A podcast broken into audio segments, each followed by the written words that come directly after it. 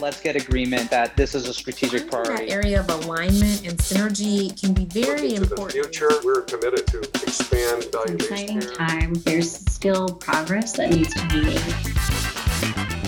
This is Healthcare Strategies. Hello, and welcome to Healthcare Strategies. I'm Shania Kennedy, Assistant Editor of Health IT Analytics. The promise of artificial intelligence in healthcare has spurred a growing interest in more advanced computing and analytics technologies, such as machine learning, in medical research and clinical care. Machine learning may be particularly useful in biomedical simulation and high performance computing, which can help researchers gain insights into the localization and development of human diseases. Today, Dr. Amanda Randles, the Alfred Winborne Mordecai and Victoria Stover Mordecai Assistant Professor of Biomedical Sciences at Duke University, is joining us to discuss how machine learning can help improve treatment planning and allow real time feedback for physicians. Dr. Randles, thank you for coming on to Healthcare Strategies today. Yeah, thanks so much for having me. Of course. So, I kind of want to start a bit more broadly because you're a researcher and you know, some of my audience are researchers, but some of them are practicing clinicians. So I kind of wanted to start the conversation by asking you, you know, there are currently active projects using machine learning to improve treatment planning and allow real time feedback for physicians.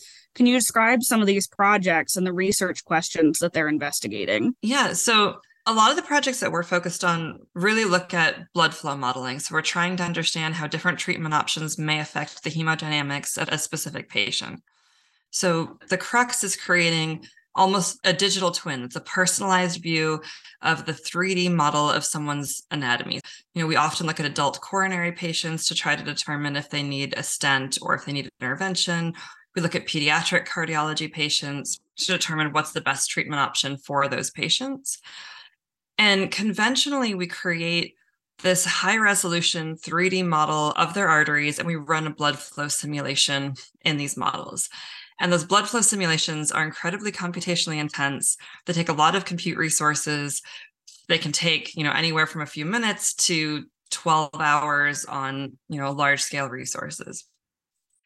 And what we're seeing is we're starting to use machine learning to kind of augment that need for the large scale computation. So to speed it up and work as a proxy to allow us to test instead of just trying one treatment option, can we predict the results of, you know, 10, 15 different treatment options or even five treatment options to allow the doctor before they ever go into the operating room to test out different stents that they may place or different locations you may place the stent or different interventions or on the other hand, we have a lot of work trying to see how might that patient respond under different physiological states. So imagine they get a treatment and then they go and exercise or they're at rest or they're in Denver. How do we really optimize the use of the computing framework so that we don't have to simulate every potential scenario that may happen and actually predict, you know, using machine learning informed from these physics-based models, how a patient may respond under these different conditions? So blood flow modeling you mentioned, and it's it's simulation based. So for a physician, it might be kind of hard to imagine how you get from something like a blood flow simulation to actual clinical practice. So you mentioned, you know, you're modeling the need for stents, predicting patient response to treatment, but I wanted to sort of ask you to elaborate further on that and sort of explain to us what the implications of improved treatment planning and real time feedback are for clinical care. Yeah, so I, I think a, a, really common example that we're seeing get more and more accepted in practice, and clinicians may even start interacting with because there there are actually several FDA approved products in this space, is looking at adult coronary disease, trying to determine if the patient needs a stent or not. In that case, what they're looking at is a quantity called fractional flow reserve. So they're trying to look at the pressure gradient across the stenosis or lesion in the coronary artery. If that pressure gradient is above or below a certain cutoff, that's when you determine if they do or they do not need a stent. Conventionally, you would put an invasive guide wire in that patient, use a pullback method, measure the pressure gradient across that stenosis, and determine if that patient needs a stent. And what we're seeing now is more of the acceptance of providing a non invasive way of getting at that measure by creating this 3D model of the patient's anatomy, whether that's from CT scans, MRI scans, and then running a blood flow simulation. So you're kind of creating this digital twin. And in this digital vascular twin, you then can measure the pressure gradient in a non invasive manner and determine if that patient needs a stent or not. We're seeing that use of high performance computing, physics based models, you know, already deployed in the clinic. There are many commercial products at this stage. And you can kind of imagine the next step is, you know, we can do the diagnostic side, identify do they need a stent? And the next question is, you know, what stent do they need? We have one project right now where we're looking at lesions that are at bifurcation. So you might have a lesion in both the main branch, so bifurcation being like Y bifurcation or a Y shape. And you may have a lesion both in the main branch and in the side branch. And we can use these models to virtually test what would happen if I stented just the main branch, if I stented both the side branch and the main branch, you know, and, and all of these different permutations. And you can do that virtually using these digital models without ever stepping into the operating room and having to deploy anything and kind of test it out virtually ahead of time.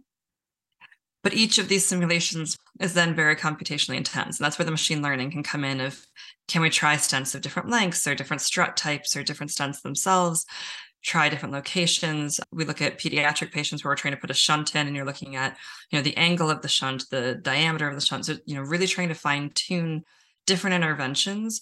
And using machine learning, you can kind of capture all these different permutations without having to, you know, model each individual one. And what's interesting here, to me at least, is that you're using this for serious conditions, coronary conditions, which of course are life threatening and come with their own complications and challenges such as the invasive nature of something like a stent, a shunt, things like that. And you mentioned looking at diagnostics, which can be challenging, as I hear all the time from other clinicians and other researchers who are also sort of working in a similar space with AI and machine learning.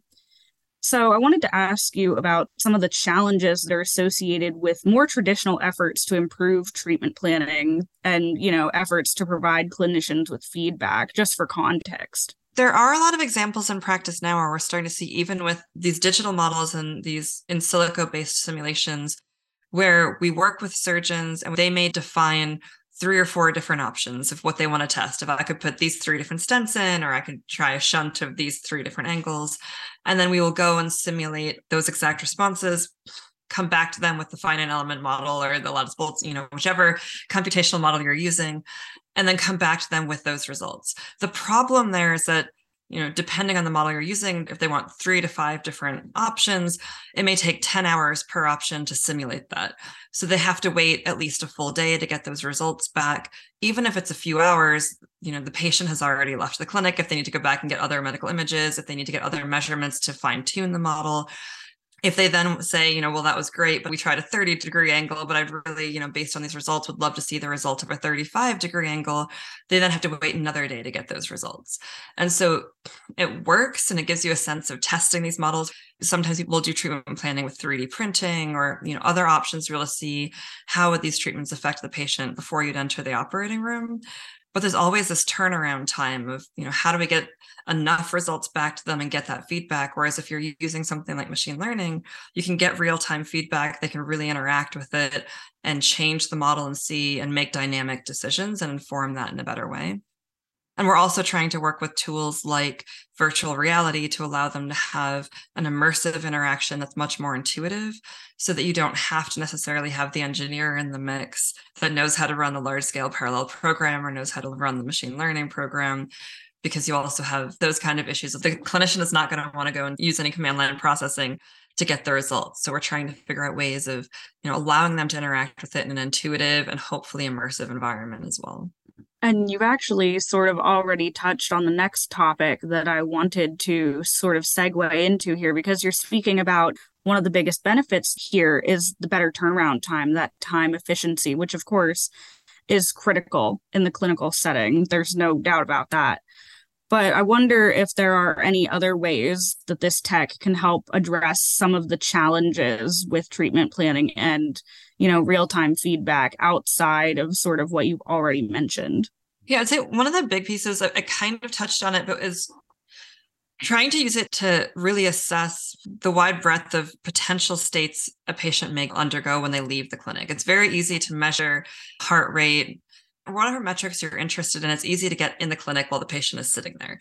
But trying to understand how is this treatment going to affect the patient when they leave the clinic and they're going about their day to day lives? how do you see what's going to happen? And you can imagine there's, you know, countless number of situations that could occur. We've done work before where we tried to simulate, you know, many different velocity states of the blood flow and how that might be affected by different exercise states if the patient were anemic, if they become pregnant, any, you know, different activities that could really affect that patient, their cardiac output, their blood flow in any way. And it's possible, but if you're going to simulate each of those individual outcomes, again, you're running into this huge computational question we had one study where we were looking at modeling all the different states and trying to span different hematocrit levels, viscosity states for the blood, velocity flow rates based on exercise states and things like that. And it took about like, I think at the time it was like 70 million plus compute hours just to run all of those potential states for one patient. And that's just not tractable for, for going forward and trying to use this and put this in the clinic and have it be a usable way of assessing, okay, you know maybe the pressure gradient isn't an issue today when they're sitting at rest sitting in the clinic but what happens if they're going to go at altitude or you know run in denver so we want to use you know technology like machine learning to allow us to kind of bridge that gap of we can't really afford 70 million compute hours for every single patient but we could use that to train the models and have more effective decision making in that case and identify in that work, we were identifying the minimal number of distinct simulations you had to run for each patient to then be able to train the machine learning model and predict the rest of the states without having to individually run them. Yeah, and, and that time difference, 70 million hours, that's wow, that is quite a difference with the technology. And of course, there's the efficiency side, but the approach also allows you to predict a particular patient's response to treatment. But of course, when we're talking about any sort of, you know, more personalized approach or personalized medicine, we have to talk about how the approach is used across patient populations. So, as we're winding down here, I know we talked about the implications of machine learning in clinical care, but I was hoping that we could sort of wrap up our conversation here by discussing health equity. So, I wanted to ask you about what impact would clinical machine learning tools like the ones we've discussed potentially have on health equity? There's a lot of potential to try to see how do we actually make these tools more available, more accessible to a wider range of patients. We can also use them to allow doctors from different clinics to be able to interact. These digital twins, these virtual models allow a doctor from one hospital to more easily access the data from a patient saying, you know, at a rural hospital or someone who may not have interacted with these exotic disease states or something they may not have run into before. It provides more equity in that sense of allowing, you know, to bring in other experts and bring in kind of other decisions. But in general, it also allows us to if you're trying to run a simulation of around you know several million hours for compute power it needs to be a hospital that has this large compute access. It's not tractable to be deployed in all clinics everywhere that you're at. But if you have a real time, much lighter weight machine learning based model, you could deploy that on a tablet. You could deploy that in the cloud. You're allowing easier access for people to access this type of technology aside from being able to you know use techniques like transfer learning and other options to actually apply to different types of population really tune it to those patients and those subsets of the population. Thank you for sharing that because we like to discuss health equity when we're talking about these sorts of modeling techniques because AI and bias is becoming a more and more sort of salient topic in these conversations, at least that's what I'm seeing with the people I'm talking to. And that's what I'm hearing about from my audience. They want to know more about, you know, bias and health equity and how do we sort of approach AI and machine learning, knowing that, you know, bias can be incorporated into models and you can miss it. So that insight is really important. Before we, you know, close out, I want to make sure that I am deferring to you as the expert in this area. If there's anything that I haven't already gotten your take on, or if there's anything that you think is important for our listeners to know about this topic that you want to share just kind of building on what you just said, that the main issue here is a lot of the models we're building and we're trying to create these training sets for machine learning for treatment planning. One thing to point out here is when we were training for the physiological states, all of the training set is occurring for that individual patient. We're not training at a population level. We're training from that specific patient, which is very important in how we try to get away from building in population bias based on what kind of data you have available to you and what's already being acquired But you could imagine in the future, we could be using things like transfer learning and we could be moving it to other populations and other areas. It's something we really want to take into account. The other key piece with this is just the interpretability.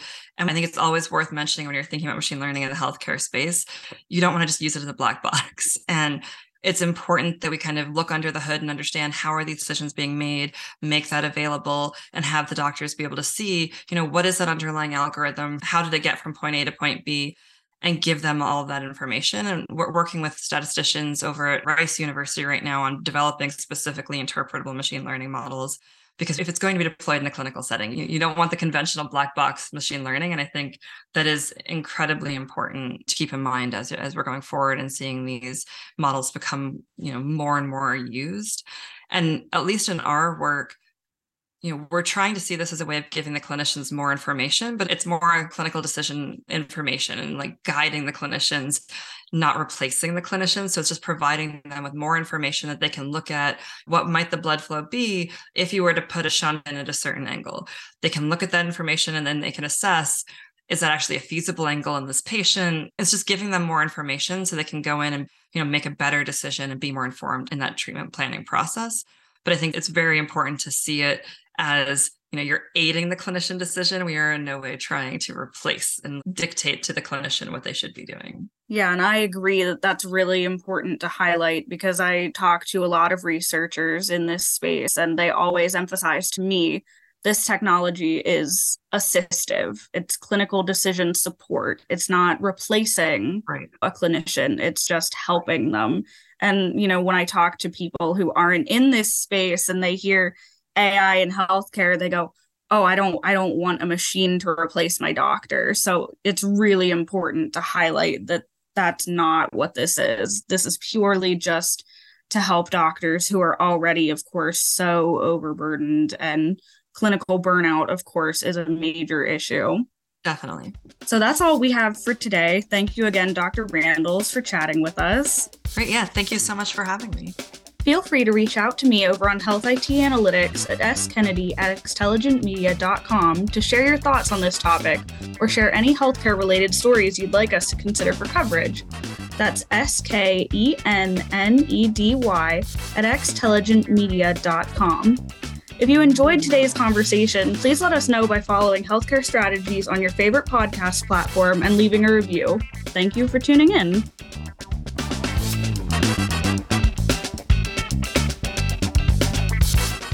This has been an Xtelligent Healthcare Media production.